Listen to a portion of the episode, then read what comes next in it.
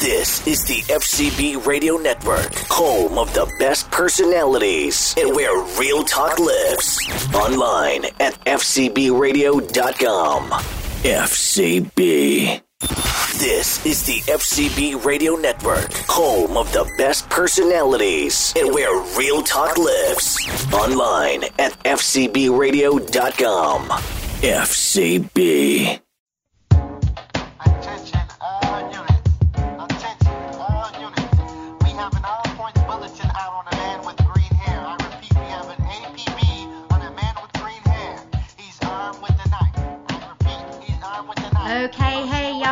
Back to another episode of Marble Halls and Silver Screens. My name is Sarah Lee. I am back in DC, so I am coming to you from a very chilly downtown Washington. Um, I have a special uh, guest for the show today, and he and I talked for a good 30 minutes. Um, so I'm just going to let that be the bulk of the show. Um, I do want to probably talk at some point, maybe next week, about the um, the, the new developments in the Durham um, investigation. Uh, there was a man, I believe, who has been arrested um, uh, for providing. Oh, there's a siren going by outside. I apologize. For providing some information that ultimately fleshed out Christopher Steele's dossier. Um, and I want to get into all of that. I want to talk about that next week. Um, but I think this week I'm just going to let my guest and I uh, kind of talk about movies. Um, and we do talk about political movies, so it does fit in with the sort of thrust of the show. Uh, his name is David Vining. He reached out to me um, because he does political writing, and um, he he was just like, you know, I'd love to come on the show, and I was like, that's awesome. I would love to have you come on. He's also from Charleston, so uh, it just kind of seemed like one of those kismet fit uh, fits, right? So. I'm going to stop talking now. I'm going to let that sort of be today's show. I really hope you enjoy it. I had an awesome time talking to him. I hope he comes back on because I think he and I could probably talk at length for, you know, about politics and movies um, on some other topics. So I'm to let that be what that is. Uh, so that's the show for this week. Um, I'm going to go ahead and sign off now so that when you finish listening to the interview with David, um, you'll know that, you know, that, that's all there is this week. Um, so, you know, as always, uh, take care of yourselves, take care of each other, be kind, be strong, and enjoy this interview with my new friend, David Vining.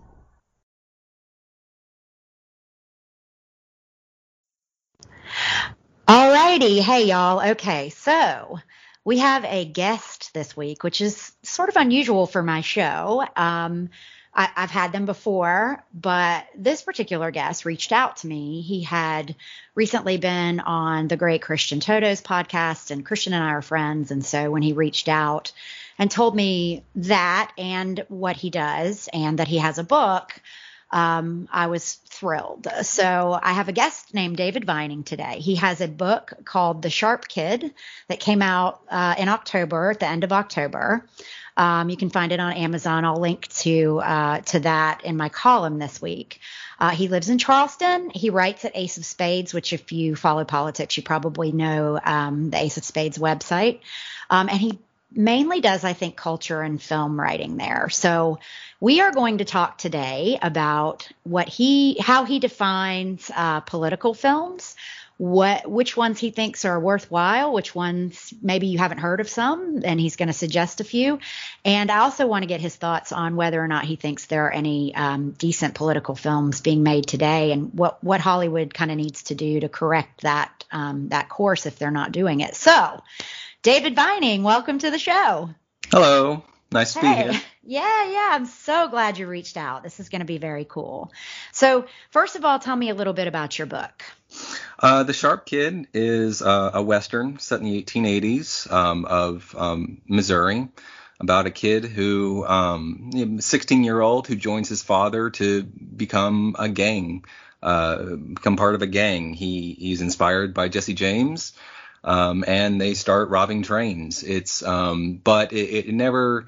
There are you know dreams of going further west of uh, eventually hitting San Francisco, but they kind of get you know stuck in this life and um, you know, it, it's it's more of a, a tragedy than a, a, great adventure. But you know, it's there's there's a lot going on. It's um it's it's been received well by the people who've read it, um, and I, I hope that everyone you know buys a copy and enjoys it.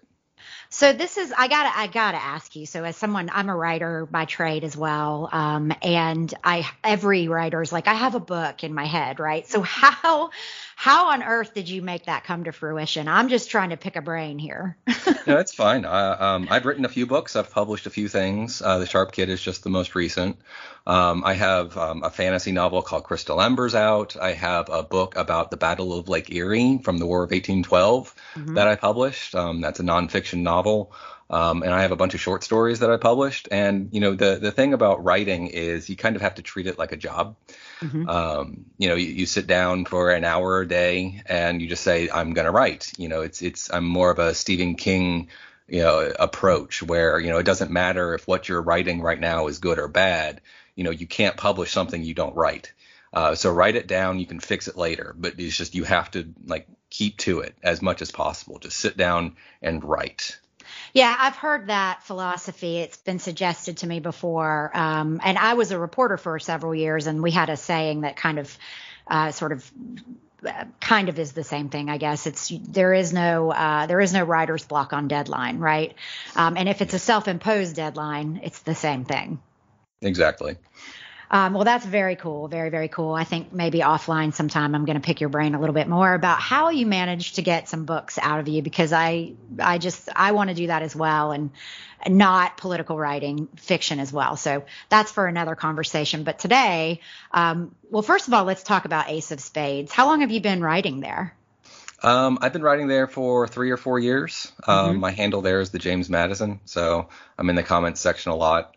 Um, and I do a, a, a, weekend Saturday evening movie post uh, once every three weeks. Um, so it's just you know kind of I, there's no directive from Ace or any of the other co-bloggers. It's just you know what I want to to write about. Um, so you know I tend to just follow my interests, um, but I try to you know balance it between kind of you know the sort of art house sensibilities that I gravitate to with more populist stuff. So I like, for example, over the past couple months, I did a long post about John Carpenter and his work, and mm-hmm. then I did a long post about Andrei Tarkovsky and his work. Okay. So um, it's uh, it's quite it kind of runs the gamut. I try to appeal to both the the audience there as well as to myself. Um, and uh, it's you know I've been doing it for a few years and people seem to like it, so I haven't been kicked out, so that's that's always a good thing. Right. yeah. I guess especially in today's you know cancel culture world, if we're surviving to write another day, it's a, it's a good sign.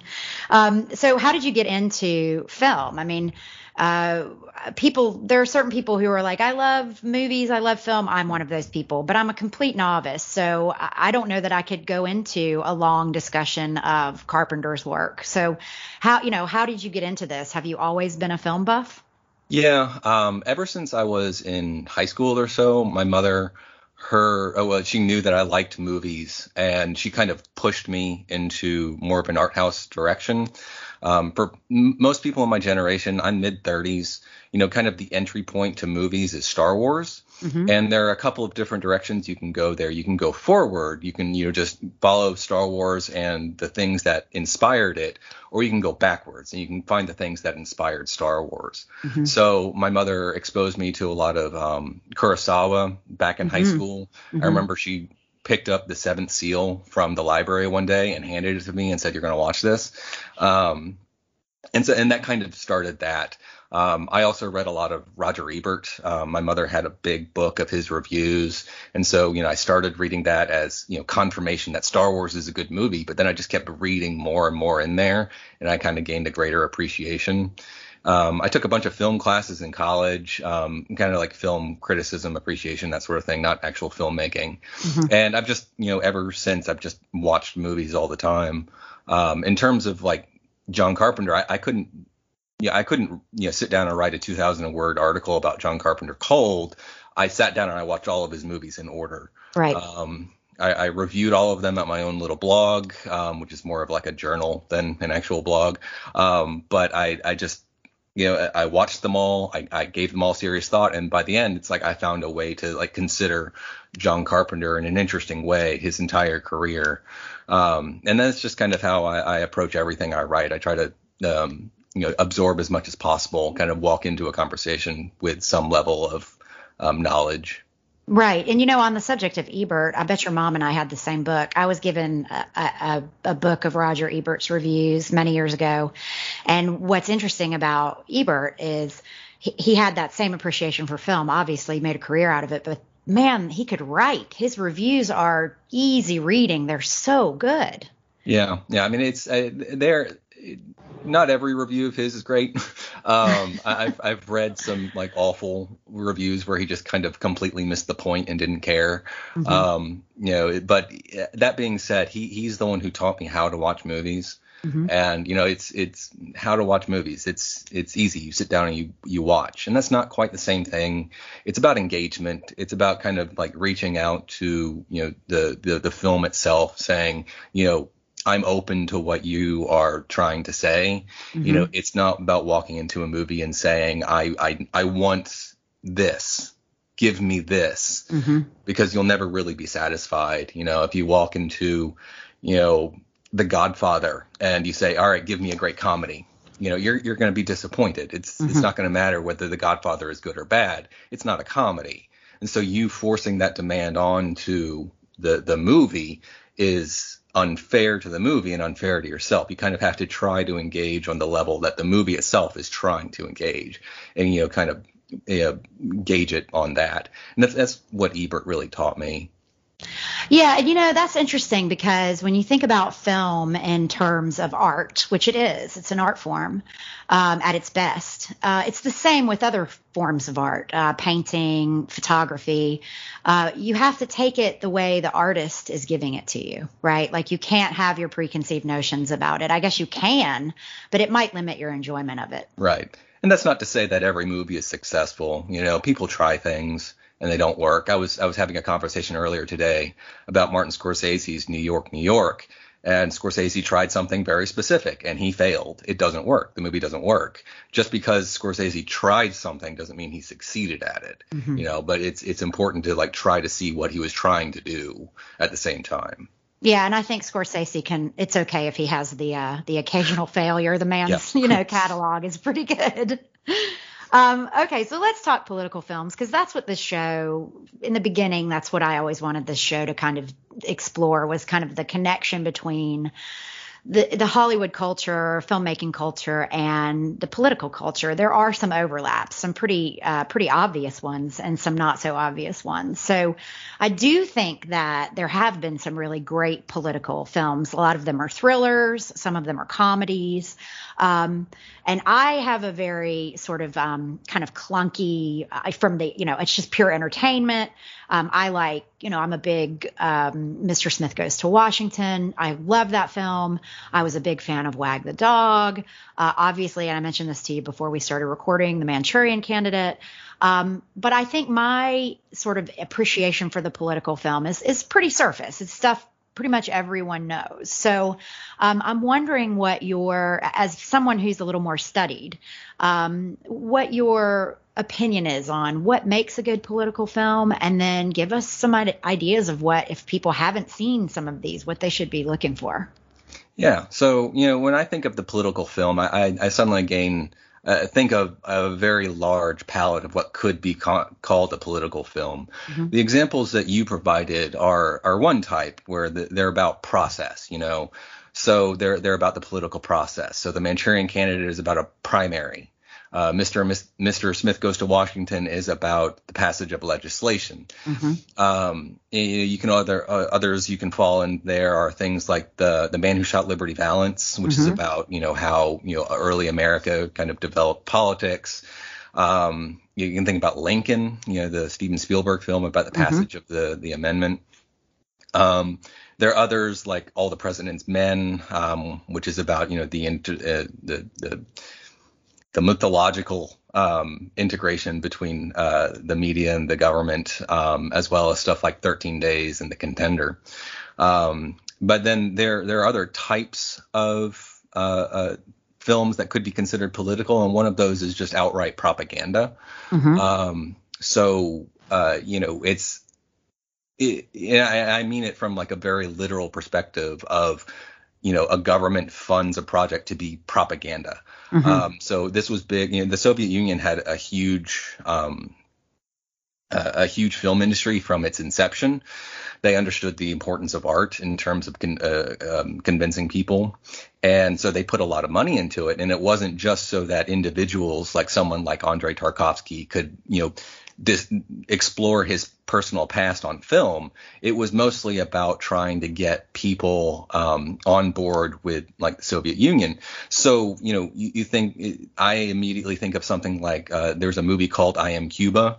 Uh, it's Soy Cuba.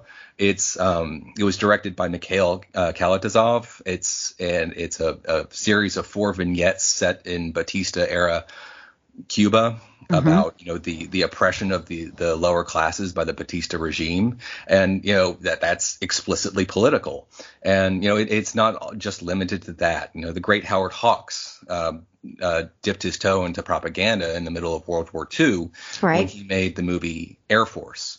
Uh, it's you know about three quarters of the movie is just a really good uh, combat movie about men who fly into Hawaii the the morning of the the bombing of Pearl Harbor, and then they have to fly to the Philippines, and they have to get planes up and running. It's really good, but then the last 30 minutes, 20, 30 minutes is just a, a complete piece of propaganda where you know the the first three quarters of the movie is about you know the the beginnings of a long fight and the last and then the last act of the movie is about the winning of a fight. It just doesn't fit. It's a piece of propaganda to get people out and you know signed up for the army or buying war bonds. Um the um the the next would be um the, the next type would be just kind of the socio-political uh movie. So these are quote unquote important movies about timely subjects um, and I think this is what most people think of when they think of political films these days. Um, you know, that movie is just political because it, it's trying to push a, push a message, right? Right. It has an agenda. One side's, you know. Exactly. Yeah. and you know, it's it- telling one side of the story, that kind of thing. right. And it, it, this has been going on for a really long time. I, I have little patience for important movies, quote unquote, po- important movies, because um, it, it's as Sam Goldwyn said, if you uh, want to send a message, use Western Union. Um, the the message ends up overriding everything else about the storytelling. Um, but it, it doesn't always happen. Uh, Billy Wilder made The Lost Weekend. It's about alcoholism. It's Uh-huh. it's uh, an absolutely fantastic movie, but it's very much a message movie. It's about the evils of alcoholism. It's just that the work going into the main character and his journey over this terrible weekend is just so well written and performed and displayed that it kind of overcomes the fact that it's just trying to be this message film. And then the last, uh, I, I kind of broke it down into four, and the last uh, of these types of films is um, everything is political. Now, now this is um, it's it's a largely leftist view. Um, I was kind of first exposed to this idea explicitly uh, through Costa Gavras, um, the the highly political filmmaker of movies like State of Siege and Z. Mhm. He it's his argument that literally every piece of art is political in nature. So even if you're just making some like little romantic comedy set in the suburbs, it's it's light and frothy. It has nothing to do with anything. It's still political because you're you're displaying the suburbs as something good and nice. You know, you're you're displaying you know uh, sexual politics a certain way. So it's obviously political. I actually think I might agree with that, frankly. Yeah, and, and you know, it's that that's kind of I, I do too. It's it's hard once you see that, it's kind of hard to unsee it. Mhm. You end up seeing it everywhere, and it's really depressing because then you realize, well, first of all, it's just tiring. You know, seeing politics and everything is exhausting. It's like once you know it, once the veil is lifted, it's like I can't like now I'm just inundated with it all the time and it and it, it ruins the enjoyment, the pure entertainment value. Exactly. You know, it, it, it becomes just completely exhausting just seeing it all over the place. And it, it's very obvious that modern Hollywood has kind of taken this tact and run with it. Everything is political. You know, so while they're not doing like overtly political things all the time, everything they meet, make is trying to kind of push us in a certain, you know, socio-political direction. Mm-hmm. It's it, it, and you know I, I'm happy to watch movies that I don't agree with. I watch movies from the Soviet Union all the time. You know, they're they're movies about how great the Soviet Union is, and you know what? I'm not like running out to buy the Communist Manifesto. I don't Right. mind watching movies that disagree with me as long as I find them compelling. Um, but when which is why which is why cancel culture is so you're, Right. you're you know it's it's such a scourge because uh, it, we should be able to um, you know absorb and and process things we don't agree with without saying that must never be seen again you know Right. yeah Right. So it's it's it's nice to see movies that like have a point you agree with, and there are a lot of people who just can't see movies that they don't agree with because they find it immoral. So I mean, there's a certain moral aspect to all the storytelling. So you know that you know threshold is really based on personal preference. You know, if you see something immoral in a story, you begin to reject it.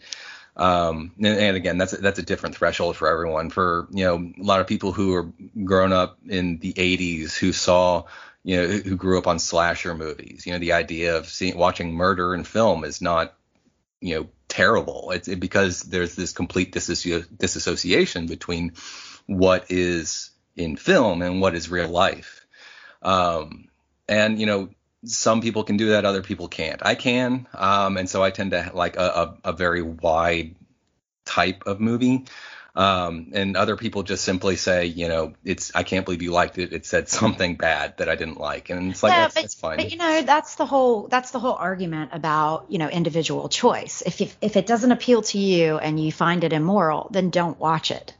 Uh, but but this notion that you know my morality and and I'm a pretty black and white when it comes. I'm you know I'm Catholic. I have a, a, a I'm just this is me personally. I I definitely believe in some absolutes, but to try to apply my preference uh, to the entire rest of the world when it comes to filmmaking, um, that just seems completely irrational to me. Not not and and immoral, I, ironically. Yeah, and I, I feel like it's just the, the problem these days is that there it's it's a monoculture monoculture from uh, Hollywood. It's like there there's nothing but the the stuff from the other side, and so it just kind of becomes exhausting. Right. When you know when you find something that isn't steeped in it, um, like maybe the the newest Dune, it's it's kind of refreshing. It's like wow, I'm not being lectured to. It's nice. Yeah, I haven't Um, seen it yet, but I've heard it's just visually stunning. Yeah, I, I thought it was pretty good. Yeah. Okay. Um, Good to know. but um but yeah so in in, uh, in terms of your your actual question i went on this long long tangent That's okay. um in terms of uh, political movies I, I kind of um yeah it- the first movie that really came to mind was one of your favorites as well it's the manchurian candidate right. Yeah. it's um I mean, it's, brilliant. The original, especially, it's brilliant. it, it really is. I have nothing really against Jonathan Demme's uh, remake. It's perfectly fine. Uh, but the original is just it's John Frankenheimer at the absolute height of his power. You know, within a few years he made Manchurian Candidate, The Train, and Seconds, and all three are just absolutely fantastic films. Okay. Um, and you know, The Manchurian Candidate it is just you know steeped in politics. Um, I don't think it really says what John Frankenheimer thought it said because our, you know, Joe McCarthy character ends up being right that there are communists overtaking the um, the government in the movie. So you know, yeah, he's a buffoon, uh, but he's ultimately right, and I just it, it, it kind of boggles my mind that Frankenheimer would put that together. But um, um, but uh, yeah, so, so I mean that was my first big example, and the second one is, is it's it's partially political when you're talking about political process. It's Citizen Kane. Mhm. Um, Citizen Kane has become a victim of its own success. You know, for 50 years it was the number one movie on the Sight and Sound poll, and so people just walk into it expecting to be completely blown away. And they end up just watching a movie because it is ultimately just a movie, and the, and it's kind of developed this level of backlash. I think the movie's great, I absolutely think great. I, I love it as well. Did you see the? Uh, did you see uh, Mank? I watched like the first 30 minutes of it, and then for some reason, I like family issues. Like my son needed something, and I just stopped, and I never picked it up again. Well, you should you should finish it because it's obviously it's not it's not as I, I, thought it was very good. It's not as great as Citizen Kane because Citizen Kane broke the mold, but it it does this interesting thing where it adopts some of Welles' uh, direct directorial techniques to pay homage to the original film. So it's pretty interesting. So if you like Citizen Kane, you probably would. Yeah, I keep meaning to. I just never yeah. get around to it. I've got so many other things to watch. So why do you think Citizen Kane is is why would you put that in your political film? Well, because when you're talking about like the political process, there, there's that that section that's about his run for governor. Um, and you know, it's you know, if you want to consider all the president's men political, where it's pr- primarily about the press, you have to consider Citizen Kane as well, because that is also about the intersection of um, the press and politics.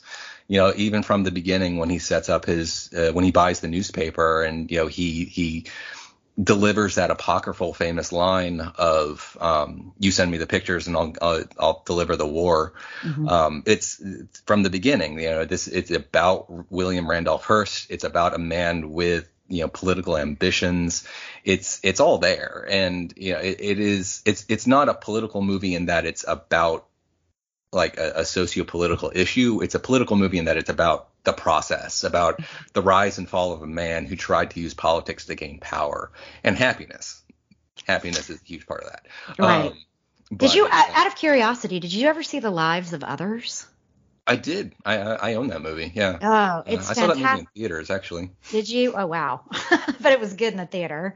Yeah. Um, would you consider that a political movie? Oh yeah, definitely. Okay. Um, it's uh it's one of those that kind of straddles a few lines because its dramatic elements are so strong mm-hmm. that it, that's kind of where it is first and foremost. But it's you know ultimately it's it's uh, a lot of German artists have spent a lot of time dealing with their past, and um, you know that just kind of you know on the one side on the West German side you have someone like uh, Werner Herzog who finds ways to do it, but then you have the East German side where they didn't just end with Nazism, they continued with Soviet rule mm-hmm. for another few decades, and you know that's and you know that's something else to deal with. And so yeah, it's it's I would imagine that especially from an East German point of view, it's intensely political. Um, it's just because we are not really part of that paradigm, we're seeing it from the outside. It feels a less so. It, it, we probably see the dramatic elements more. I see this a lot in Korean movies. Mm-hmm. Korean movies, I, I don't know their politics, but they always feel like they're intensely political. I just don't get it. it's like I, I, don't understand what the the symbols are supposed to mean in terms of their political paradigm. Right. Um, Would you say that sort of plays into how wh- why people are so interested in the newest um, Netflix series? Um, gosh, what's it called? The one where the Squid Game. Thank you, Squid Game. Yeah. Um, do you think that i mean i kind of feel like that is political as well it's talking about you know cl- classism and yeah like and that. the the classist elements are stronger in uh, korean culture than they are in american culture they, they they're more stratified um, it's it's not like the caste system in, in India, but it's there is a, a, a stronger divide between what it means to be rich and what it means to be poor. Um, and so you know it's when, when you kind of generalize that it, it feeds into you know, common conceptions from across every political aisle across every nation about those who have and those who have not. You know they, they manifest in different ways across different cultures but ultimately at the core there's still that idea that that you know there are powerful forces that are out to you know minimize the the happiness wealth and well-being of those with less so it's it, it, it becomes certain universal. You know, it, there's a a very specific element to it that is Korean, but because it's still touching on kind of grander things, there um, it, it, can feed it, other people outside of that culture can still you know latch on to it, while even if they are missing certain specifics within the story. Okay, yeah. Well, that just reminds me of something that my literature teacher told me in high school. He said, you know, the best novels are they universalize whatever it is they're talking about so that everyone can can relate to it in some way. Yeah, and you know what? That that to kind of relate to something earlier, it's there is a lot in um, like topical films that don't do that.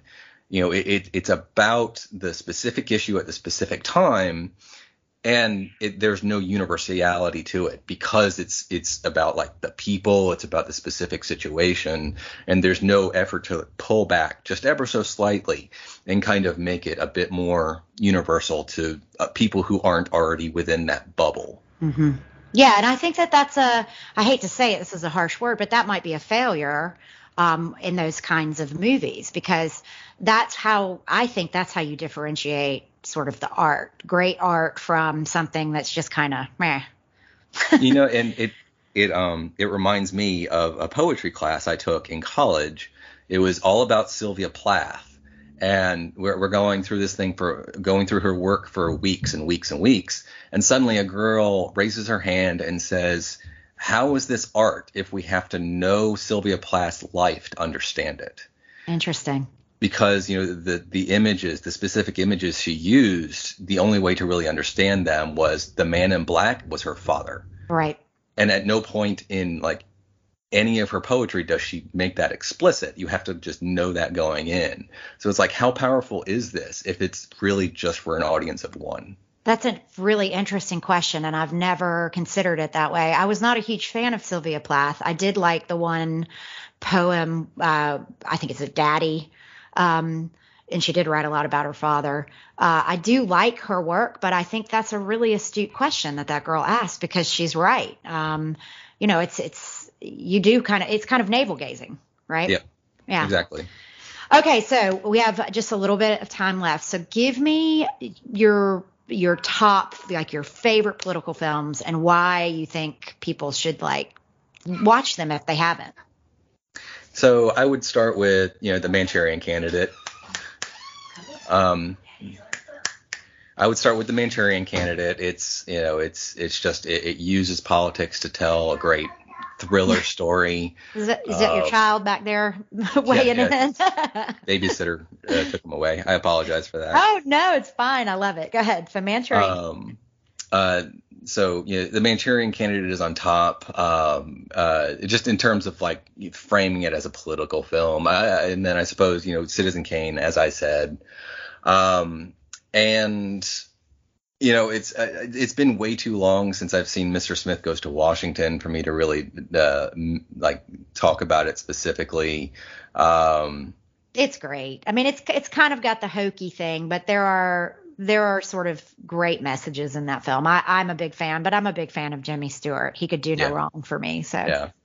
I, I would have to throw in um, the man who shot Liberty Valance. right. Mhm. Um, yeah, I'm I'm go- I'm currently about halfway through all of John Ford's movies. Mhm. Really looking forward to revisiting that, but it's you know it, it it's it's one of those that finds a way to integrate the the the store the the story of America's founding on the frontier, like with an actual story um, involving Jimmy Stewart and John Wayne. Mhm. Um, so I mean, I guess those would probably be my top three. I don't know Okay. go further. No, I mean, go ahead. If you have any others, I'd love to hear. No, it's I, I don't think I can. I don't. Okay. I don't have any that are popping into mind. Yeah, that's fair. That's fair. Well, this has been very, very cool. And um, I love John Ford too. I just, I one of my favorite films. I'm pretty sure it's John Ford. I'm almost positive it is. Is uh, The Quiet Man. Yep. Yeah, that's. Ford. Um, yeah, and I, actually think there's some politics in that one too, related to Ireland and the United States. And it's, that's not his only uh, Ireland movie. He he made a, a- fair number of movies, you know, about Irish people in America, about Irish people in Ireland who are trying to go to America. Um, and so, if I remember correctly, The Quiet Man is like the only one where an American goes to Ireland. Mhm. Um, but it's yeah, like The Informer. I just watched for the first time in many many years a few Okay. days ago, which is about you know an IRA member um, and his um, his kind of crime and punishment with the IRA. Um, but yeah, it's John Ford has been wonderful to work through. It's just he made so many movies. yeah. You know, and there's another one coming out that I think might fit into this conversation about political films. Um, it's uh, Kenneth Branagh's new one. I love Kenneth Branagh. Uh, Belfast. Yep, I've seen that trailer. Yeah. Yeah, and and it's supposedly it's gotten really, you know, it was at some of the film festivals and people are liking it. And he hasn't done much in recent years, but some of his early stuff is pretty good. And this is a sort of a memoir for him. Yeah, yeah, that, that's what I hear. Is that it, it's about his life growing up in Belfast. Um, During the Branagh's an, an interesting filmmaker. He, I don't think he really knows what he's doing. He just kind of swings for the fences. Right. Um, uh, but um, it's it, he he definitely has made interesting stuff. Um, um, and, and you, I'm sure I'll check out Belfast at some point. Oh yeah, I definitely will. I also like the sort of aesthetic of the black and white, which I know he's done before, so I kind of like that. But um, you mentioned Scorsese, and I'm pretty sure this is Scorsese. What it, would you put Gangs of New York in a in a political filmmaking box? Yeah, uh, I mean, well, everything's political, right? Um, right. No, yeah, that, we established that definitely that. is. It's it's very steeped in the history of um, you know New York at the time, which was intensely political, especially around you know the Civil War, Abraham Lincoln, all that fun stuff. Um, but you know you, you can pull back and generalize around it. And you know, I know people who who do that, and then they end up hating the movie because of what they end up seeing the movie is saying about like modern America. Mm-hmm. Um, so it's it it kind of depends on how you, you want to look at it. I really like Gangs of New York. It's a giant mess of a film, but it's just so thoroughly entertaining from beginning to end. Um, but it's yeah, it's it's it's an interesting movie. Yeah. Okay, well, I think we'll wrap it up there. Thank you so, so much for coming on. This has been an awesome conversation. I feel like I could talk to you for hours actually about movies. Um, so, yes, it, really, really, I'm so glad you reached out. I am too. This was great. Thank you very yeah, much. Yeah, yeah, and um, I will uh, make sure to link the uh, Amazon um, book on my column. And David Vining, um, he's a writer who lives in Charleston, which is one of my favorite places. Anybody that has listened to me before knows that. So thrilled to have you on. And um, yeah, take care. Thank you very much. You too.